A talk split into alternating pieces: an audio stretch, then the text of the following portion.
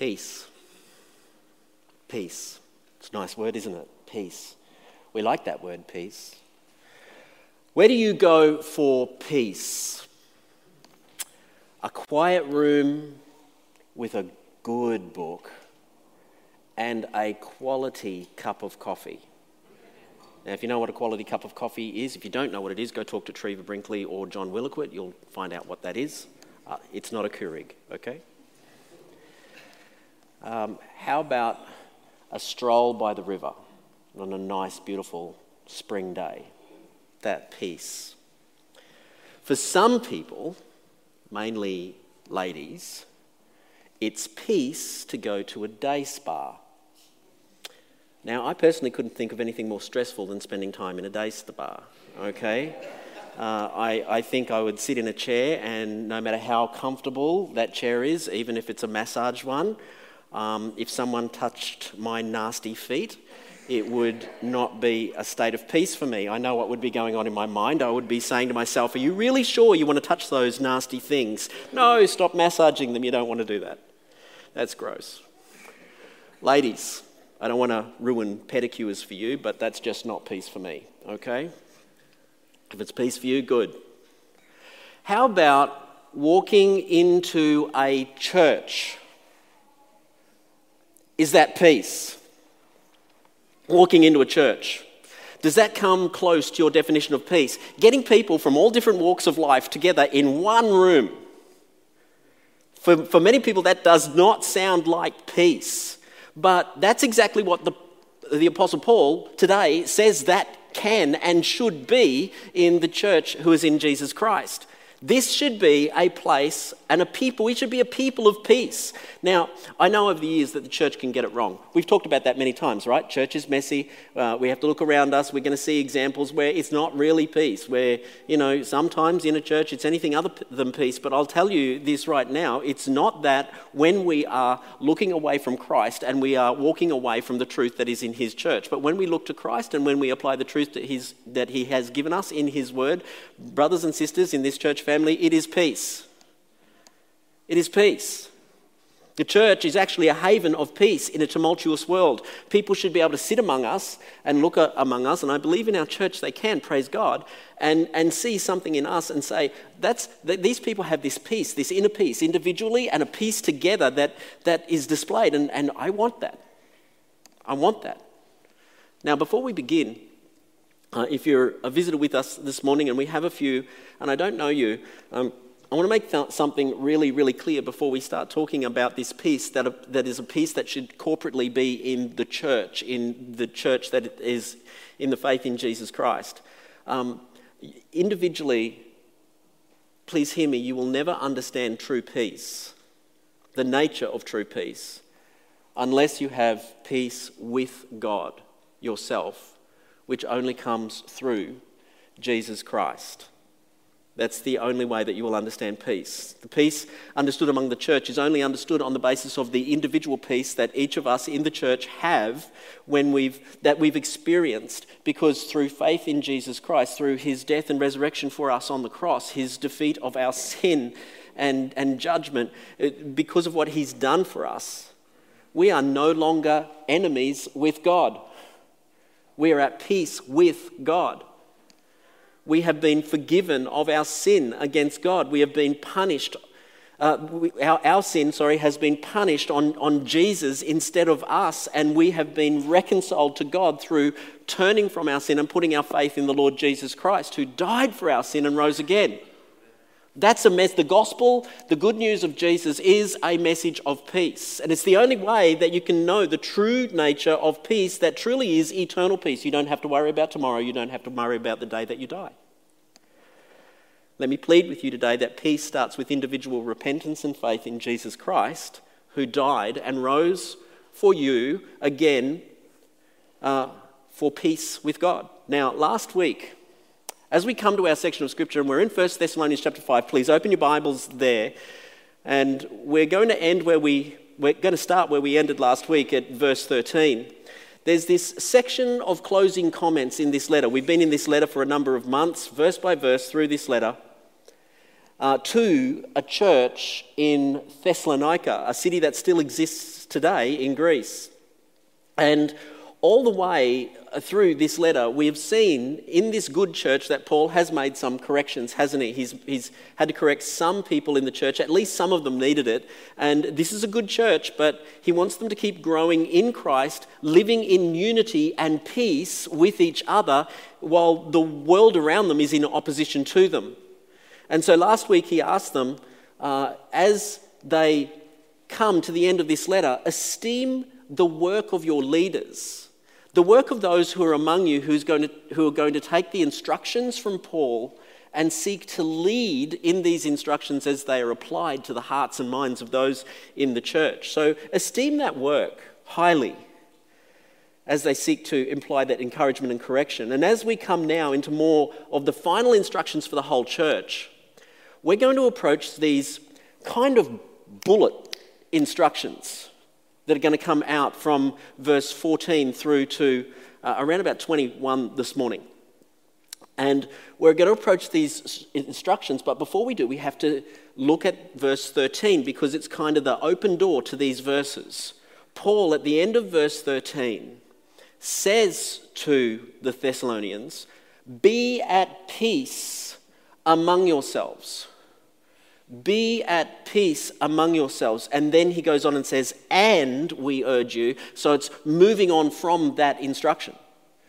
And so the whole context of what we're about to see in these bullet point instructions that Paul is giving is uh, Paul helping the church to say this is, this is really important if you are to be a church of unity and peace in a tumultuous world. Now, Paul says the verse, end of verse 13 as a command be at peace, which means there's some intentionality behind it. There's, he's, he's asking us to do something about this, to be intentional about it. So, how does the church continue to mature in together in Christ in peace and unity? That's kind of the question we're asking. How does the church do that? And then we get these final bullet point surge of instructions let me summarize it all just this way as we look from verse 14 through to 21 in chapter 5.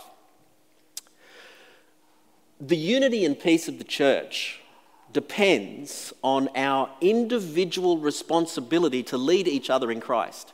Now, that's kind of a blanket statement today, it gets much more detailed than that. But I think that's the overview. We've got to take responsibility individually intentionality to lead each other in Christ for the sake of unity and peace in the church. But what does that look like? Uh, look with me at 1 Thessalonians chapter 5, verse 14. I'm going to read from the end of verse 13. Be at peace among yourselves, and we urge you, brothers, admonish the idle, encourage the faint hearted, help the weak, be patient with them all.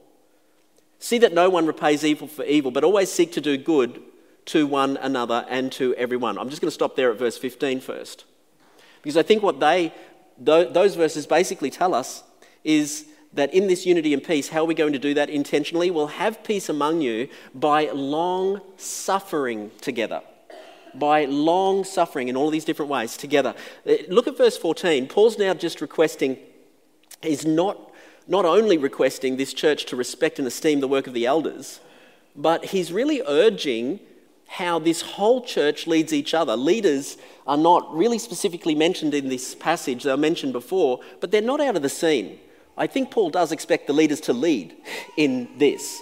But we see this instruction to the whole church, don't we? And it's really the whole church are to lead each other in this way. And let's also notice, please notice that for the for the 13th time now. 13th time.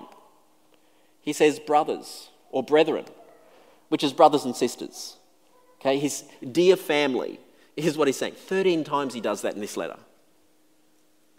There's a familial nature to this letter. If you miss it, you miss the very heart of the Apostle Paul. This is the kind of guy he is. He's gentle, he's loving, he's kind, he's a father, he's a nursing mother, he's all of those things. Brothers,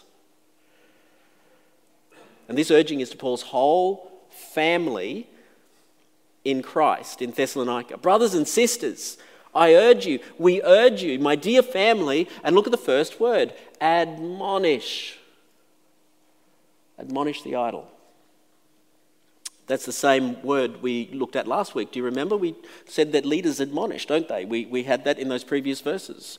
That admonish comes from the Greek word noutheo. We, many of us in this room know of nouthetic counselling. That is now biblical counselling, the counselling that comes alongside each other to teach and instruct and correct, as we saw last week. Well, who are we counselling and admonishing? In the ESV, the word is the idle. Admonish the idle. If you have an NASB, I hate acknowledging this because then Jeremy always gets to say, See, I told you so, NASB is a better translation. Um, sometimes it is. Uh, in the NASB, uh, it says unruly. Uh, I think that's in the KJV as well. It, it, the word, in the original sense, it, it actually means the, the direct translation is disruptive or disorderly disruptive or disorderly. Admonish the disruptive, admonish the disorderly. Now, I think the reason that the ESV and a couple of other translations have translated it as admonish the idle is because in Thessalonica, I think the disruptive and the disorderly were the idle. Those who were causing disruption in the church by being lazy because they had a wrong view of certain things, expecting everybody to look after them, and not being loving and, and working for themselves and, and just expecting others to serve them.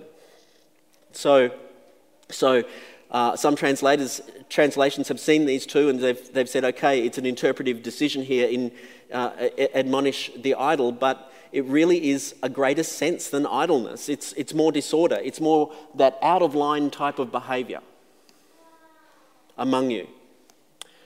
That kind of behavior among you that won't really please Christ. And so, if we want peace in the church, we need to come along alongside those people, alongside the disruptive and the orderly, disorderly, sorry, and counsel and admonish and help and teach and instruct. It's not just a simple warning and go away. You don't go up to those people and simply say, Stop it. It's not the thing to do here. There's an admonishing, which means there's an instruction, which means there's a counsel, there's a teaching that needs to happen. You're coming alongside someone and helping them to see how their words and behaviours are not in line with what Christ wants for his church. And believe me, that takes time. Lots of face to face time and actually love for the brother or sister who's in that category, even while they're being a disruption. It's not easy to do, is it? Well, ask a parent. They're forced to do it under the same roof for a good 18 to 20 years, right? Not only admonish the disorderly, encourage the faint hearted or the discouraged. Encourage the discouraged. Console the discouraged. I think we can guess, probably, if you've been paying attention, who the faint hearted are in this letter in, to, to Thessalonica. Um, there were those who were grieving, excessive grief, over the loss of their brothers and sisters because they had an, un, a, a, an, an understanding that was wrong about the return of Jesus. And so they didn't know what's going to happen. They, have missed, they're, they're, already dead and Jesus hasn't returned yet. Have, are they going to miss that? And there was an excessive grief, but they had a misunderstanding about the return of Christ. So they can be truly encouraged in the correction that Paul has written here when we come around them with that. Perhaps it's more than that, though. Uh, in chapter 1 and chapter 2, even into chapter 3, we read that this church was experiencing some serious persecution and opposition, opposition from the community around them. And, and what was being attacked was the very validity of the gospel that came to them from Paul, Silas, and, and Timothy. And so these people can be encouraged by the instruction written to them that they actually do have really good reasons for authentically standing in the gospel and knowing its truth. So there are two good examples of this right there in, in this letter in Thessalonica, but I think there's, you know, we could say many examples that we have even around us today. And we come around each other with God's word and in God's love to console and encourage each other in the Lord there's something that I hope that as we go through these little bullet points that Paul is giving here, we're urged to admonish, we're urged to encourage each other. means we have to know about each other, don't we? Even the difficult things, even the disruptive and the disorderly things, but the things that make us weak, the things that make us discouraged and downhearted. The church, when you read this, the church is not a family of individuals who are more concerned about their private lives. That's our culture, right? Don't get up too much, don't get too close up to my face, right?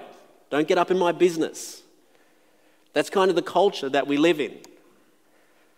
There's, we love our privacy, we love to, to be away, to, to be on our own, to, to, to not be around, you know, uh, other people trying to understand what our life is like.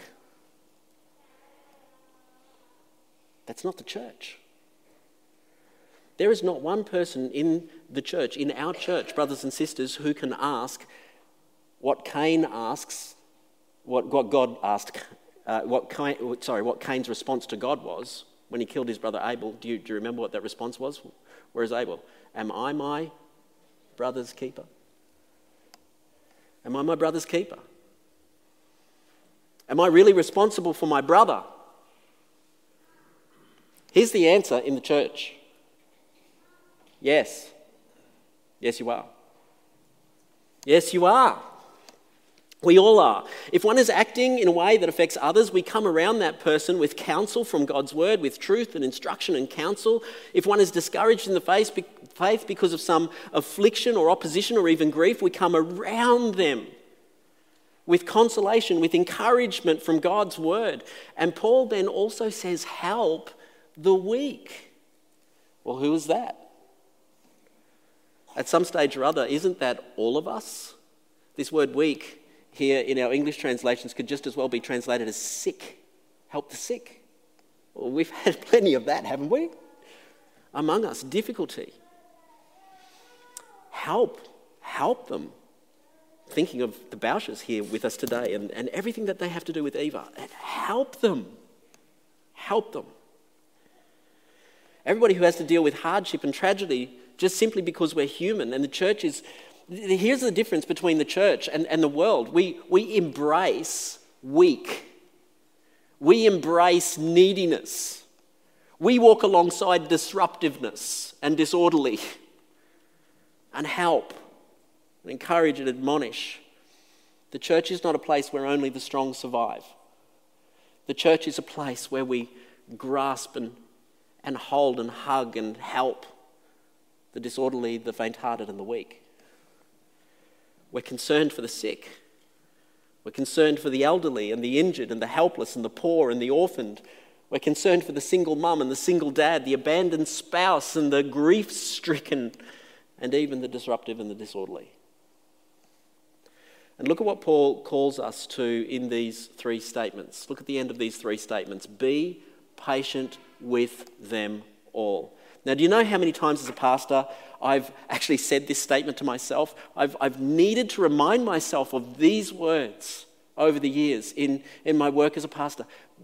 Be patient with them all. And listen, it's not because you're an unruly bunch of people and I have to be patient with you. I've, I'm not finding that. It's, it's more of this point. I need to be constantly reminded that the work of ministry is, is a ministry for the long run. It, it's not a ministry where you can just say one word to somebody and just think it's that. It's, it's, it's all done. You, we walk beside each other. We get into the mud with each other. It's this, the word here, actually, for patient, Paul could use a couple of different words. He doesn't use one that's used most often in the New Testament, which is simply the word patient, like, hey, Stephen, be patient. Dinner's nearly ready. It's not that. It's a, it's a very intense word that means long suffering relationally with people. Now, think about those, particularly who may be disorderly, causing a little disruption in some things that they're saying and, and doing, behaviors like idleness or whatever else, and causing others to, to serve them and, and in, a, in a way that's just not fair and not loving and you know, we might want to just say, listen, cut it out, stop it immediately, just cut it out. But long suffering doesn't let us do that. Now, I'm not talking about the disorderly or the disruptive as being divisive in a heretical, gospel hurting way. That's something different. I don't think Paul is talking about that here. He talks about it later. We're going to get to that today. Um, but I think he's saying that in each of these instances, whether disorderly, discouraged, weak, we have to have the long view, the long suffering view in mind as we bear with each other in love to counsel and encourage and console and help each other. Do it when it hurts. Do it when it's not convenient. Do it when it's taking longer than you think it should. Be long suffering. That's the attitude of the church that seeks to be at peace with each other.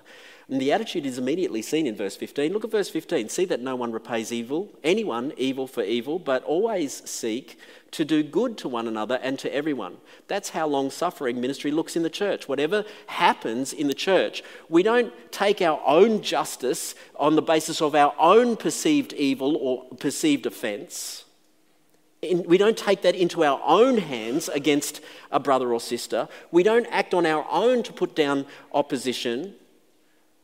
We don't just push somebody away because they're inconvenient for us.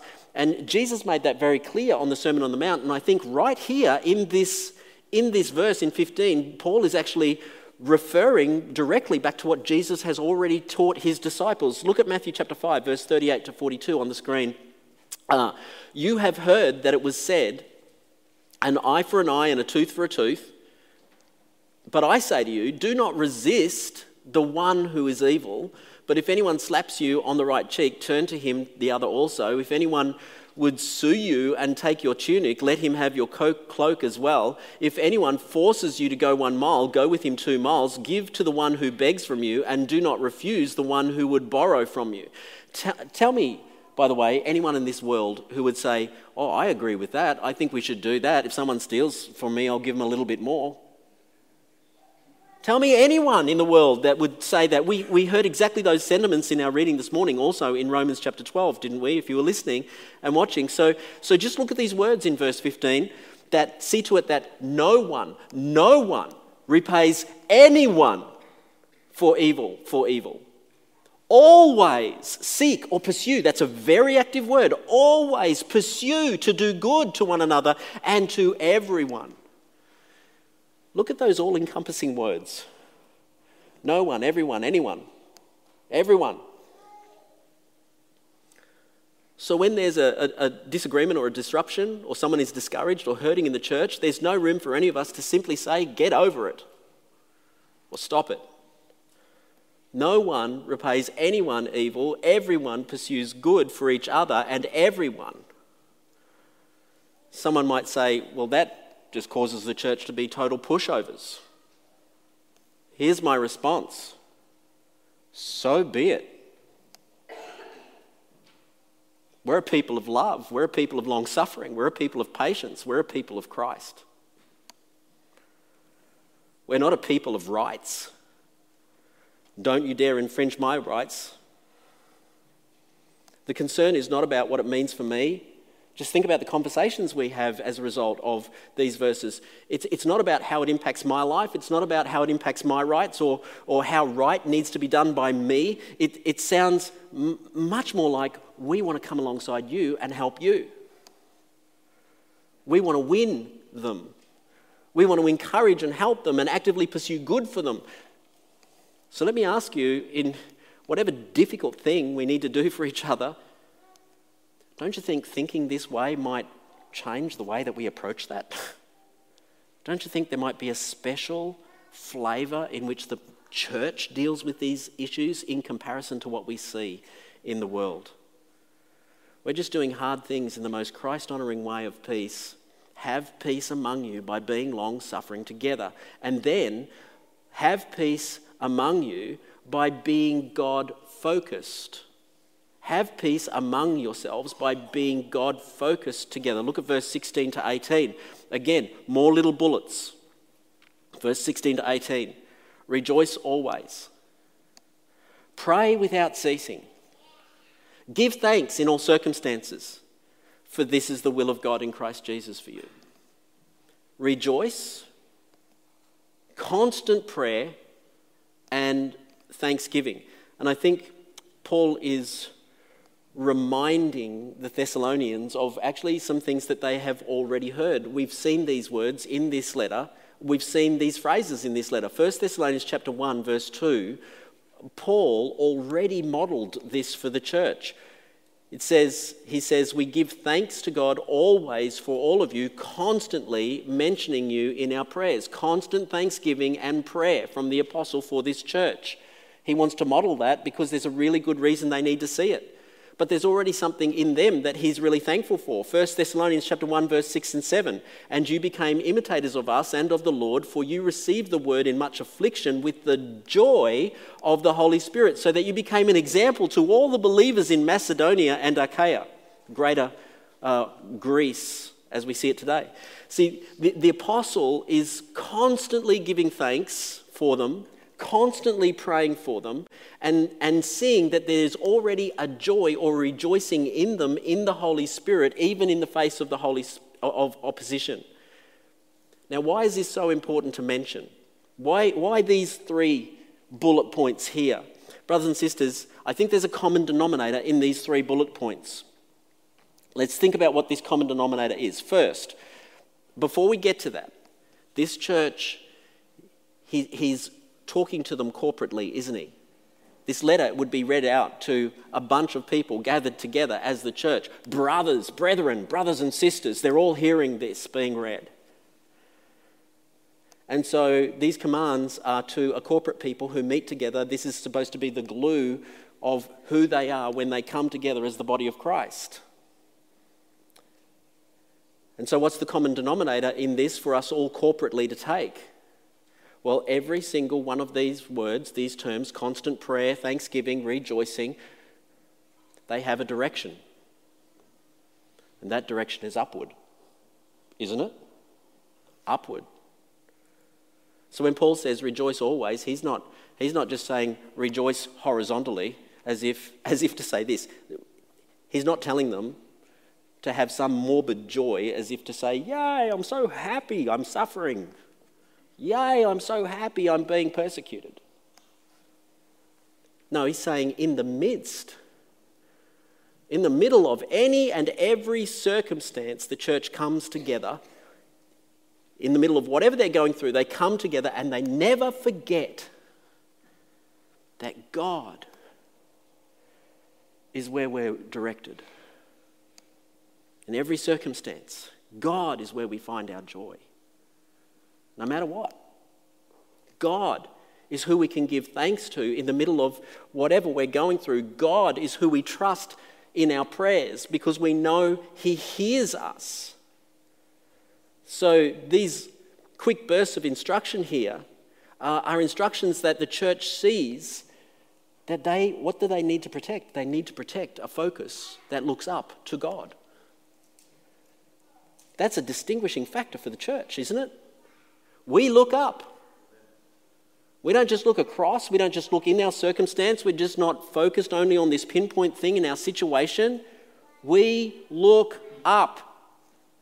And because we can look up, we can know something beautiful about this. See, don't miss that we're also told, Paul says that this is God's will for us in Christ. Do you know what God's will for you as a Christian is? Please, please see this. If you're in Christ, if you are in Christ, if you've come to faith in Jesus, you can see that you are a part of a family of Christ that knows joy in the midst of suffering, that knows thanksgiving even in the midst of suffering. They can still cling on to that. They know that God hears their prayers. Why? Why do they know that? Because, brothers and sisters, your sins are forgiven, and you have a God who loves you and wants to hear you and has saved you for all of eternity. Your biggest problem is solved. Joy. Rejoice. Thank Him and always pray to Him because He loves you and hears you. Because of what Christ has done for you. See, if your hope is only in this world, what's joy in suffering? What is thanksgiving in difficulty? What is, what is it to yell out hopelessly thinking that nobody hears. But in Christ, if everything in this world is lost to you, if everything is lost, you still have everything in God who has saved you for all of eternity. So the church is the ultimate place of peace. Because Jesus is the only true eternal hope for the whole world. So let's protect it. Let's protect this upward focus toward God and let's lead each other in this way. And that's actually why I think Paul then moves to this last few incredible bullet points that's caused us a lot of confusion.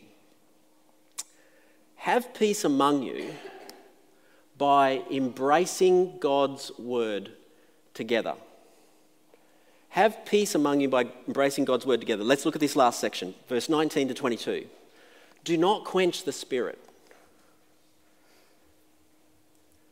Do not despise prophecies, but test everything, hold fast to what is good.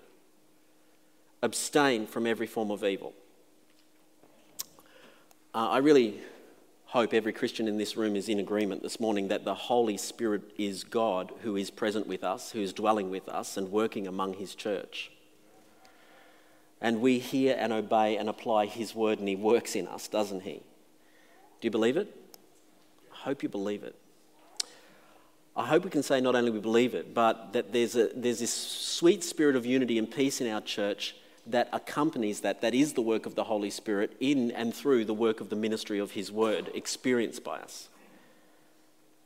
So, this is the work of the Spirit among us. He does have a ministry of peace in His children. And we've seen in this letter already that the, the Thessalonians, chapter 1, verse 5, they received the gospel in the power of the Holy Spirit in full conviction. The Holy Spirit has done a work of justification, of saving in them. In chapter 4, verse 8, we saw that the work of sanctification is a work of the Spirit among them, God making us holy like He is holy, making us more like Jesus. That's what sanctification is. It's a work of the Spirit, it's not to be disregarded. The Spirit works through His Word in the life of the church in, in salvation, in justification, and in sanctification, in making us holy. And, and this is the active work of the Word of God in the life of the church. That's why I think the next verses in verse 20 to 22 are vitally important for the ministry of peace in the church. Don't quench the Spirit. Do not quench the Spirit.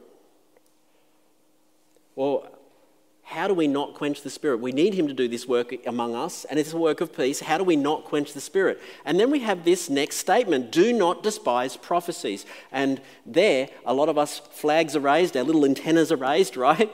What are you? Okay. Uh, I know that because of confusion in the modern church, we could take probably the next five Sundays talking about the nature of the word prophecy. Um, the most important question for me is what it means here and what it meant for the Thessalonians reading this letter. And I'm not going to say that there's no hardship in that because this letter is written in a time called the Apostolic Era.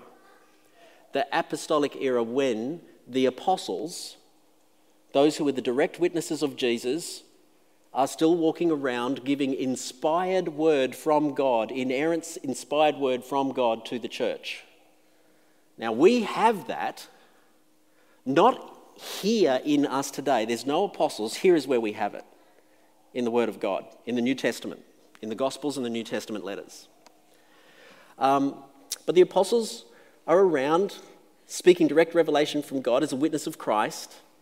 Uh, we also uh, have evidence in, in the Gospels, in the book of Luke, of, uh, uh, uh not, sorry, in the book of Acts, actually, that Luke wrote, uh, of a ministry, some people who were giving prophetic truth for the church. There seem to be inspired prophets even at the time. Agabus is a good example in Acts chapter 11.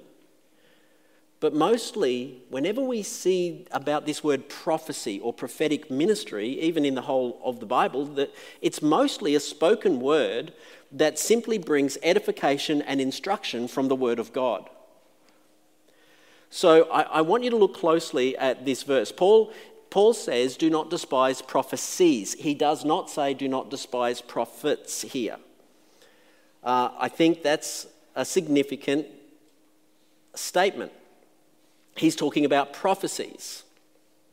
Now, the simple definition, I think, of prophecy is words that are spoken in the name of the Lord. Words that are spoken in the name of the Lord. Um, and so denying prophecies is actually different to a special role, role for inspired prophets and apostles in the establishment of the church in the apostolic era. So, whatever people like Agabus and others were for the establishment of the church, I think Paul already makes it pretty clear about those specific roles who, that were inspired roles. Ephesians chapter 2, verse 20, let's, let's look at what he already wrote to the, the, the church in Ephesus. He said, The church is built on the foundation of the apostles and prophets, Christ Jesus himself being the cornerstone. Now, some people look at that word prophets there and believe that it's Old Testament prophets. That could be true. In other words, God supplied a foundation for the church. When you build a house, once you've built a foundation, do you build another one? No. You build on it. You don't build it again. It's done. So the church is built on the foundation of the apostles and prophets, Christ Jesus being the cornerstone. Christ is always the cornerstone. You and I now have the completed canon of Scripture. We do have that foundation. We don't have apostles and prophets among us. We have the foundation right here, the foundation that, that is given us through those men, God speaking through them. It is called the Word of God, both Old and New Testaments. This is the direct revelation of God to us. The foundation is laid, we have it in our hands. So, Paul is saying, do not despise prophecy. What is he saying? Well, I, well, I, I think a good assumption is this do not despise words spoken in the name of the Lord. Don't despise that. Even though some get it wrong and they say very wrong things that causes disruption and disorder and problems in the church. Well, where is that? I, I think if we think about this Thessalonian church, I think particularly the, the, the, the whole confusion around the second coming caused grief among people and even maybe idleness and so that caused some disruption and caused problems. And just because people were speaking erroneous things, wrong things, supposedly in the name of the Lord, doesn't mean you should go around rejecting the good, strong things that actually do edify the church. So that's why we sometimes need correction. That's still true today. There are people walking around saying wrong things, silly things about all sorts of doctrines, also about the second coming today causing people to look at newspapers more than Christ. That sort of thing. And they disrupt the church, not just second coming and eschatology, but in all sorts of places. And we need to simply learn to assess and reject those things and not throw all good, solid teaching out the window for the edification of the church. Paul says, test everything. Test everything spoken in the name of the Lord. Well, how do we test it? Well, the Bible gives us lots of ways of uh, uh, uh, testing things, evaluating what is said among us. I'm not going to go through them all today, but I think one really good one is from the Apostle John. John, in his first letter of John, uh, let's look at this, chapter 4, verse 6. We are, John says, we are from God. When he's saying we here, he's saying we, the apostles who are the direct witnesses of Christ, writing to you as those inspired with the inspired word of, God, we are from God. Whoever knows God listens to us. Whoever is not from God does not listen to us. By this we know the spirit of truth and the spirit of error. And so when John says us, he's meaning the apostles. If you want to test any spoken word in the name of the Lord, whether even, even this is good for the Thessalonians who don't have a final finished New Testament canon of Scripture yet, test it by the word of the apostles who are the direct witnesses of Christ bringing the word of God. We have it. Test it that way. Test it, brothers and sisters, by the word of God. So, any spoken word, spoken word um, including what is spoken to you right now from this mouth, Test it. How? By the Word of God. Why? Because there is one sole, solid, inspired, authoritative, inerrant, fallible, infallible source of truth by which to judge all other statements anyone makes God's Word. And just because some people around might say some nutty things, some wrong things, don't despise the Word of God, brothers and sisters. Don't despise those who bring the word of God in preaching and teaching and instruction and counsel. Don't despise it. Test it. Evaluate it. See that it's true and in line with the apostles' teaching. Why? Because to refuse God's word is to quench the Spirit's work among us.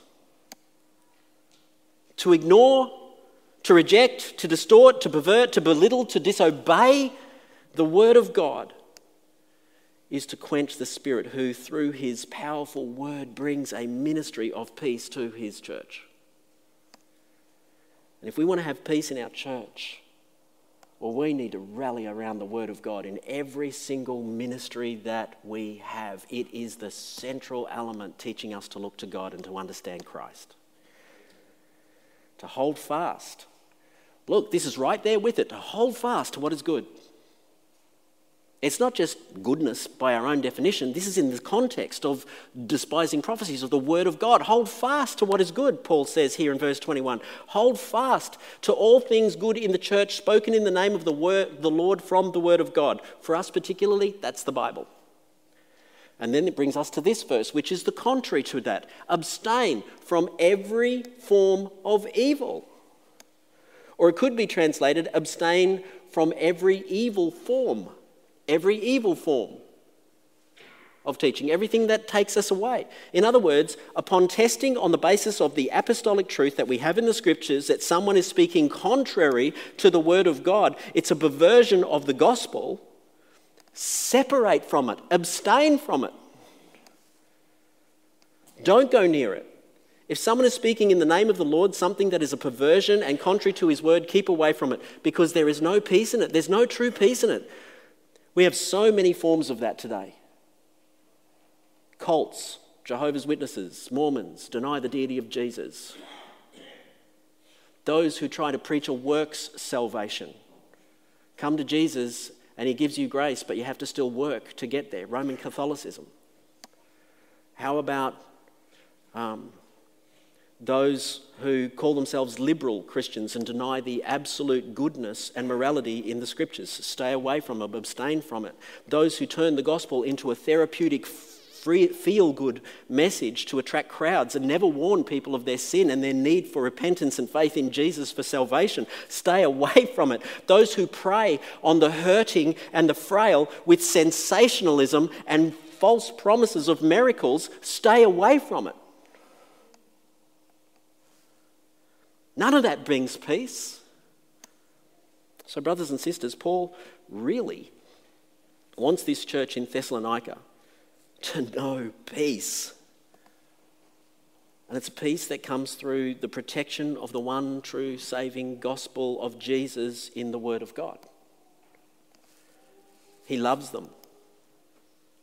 Do you know what? This word is inspired by God for us.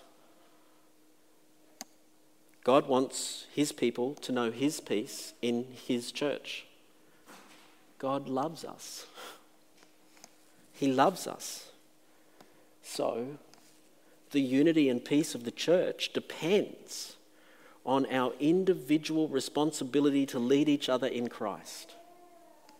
That means we're going to be con- committed to long suffering together, pointing each other consistently upward in prayer, rejoicing, thanksgiving to God, having a Godward focus, and never despising the ministry of the word among God's people. Let's be that church and let's have that peace. Let's pray.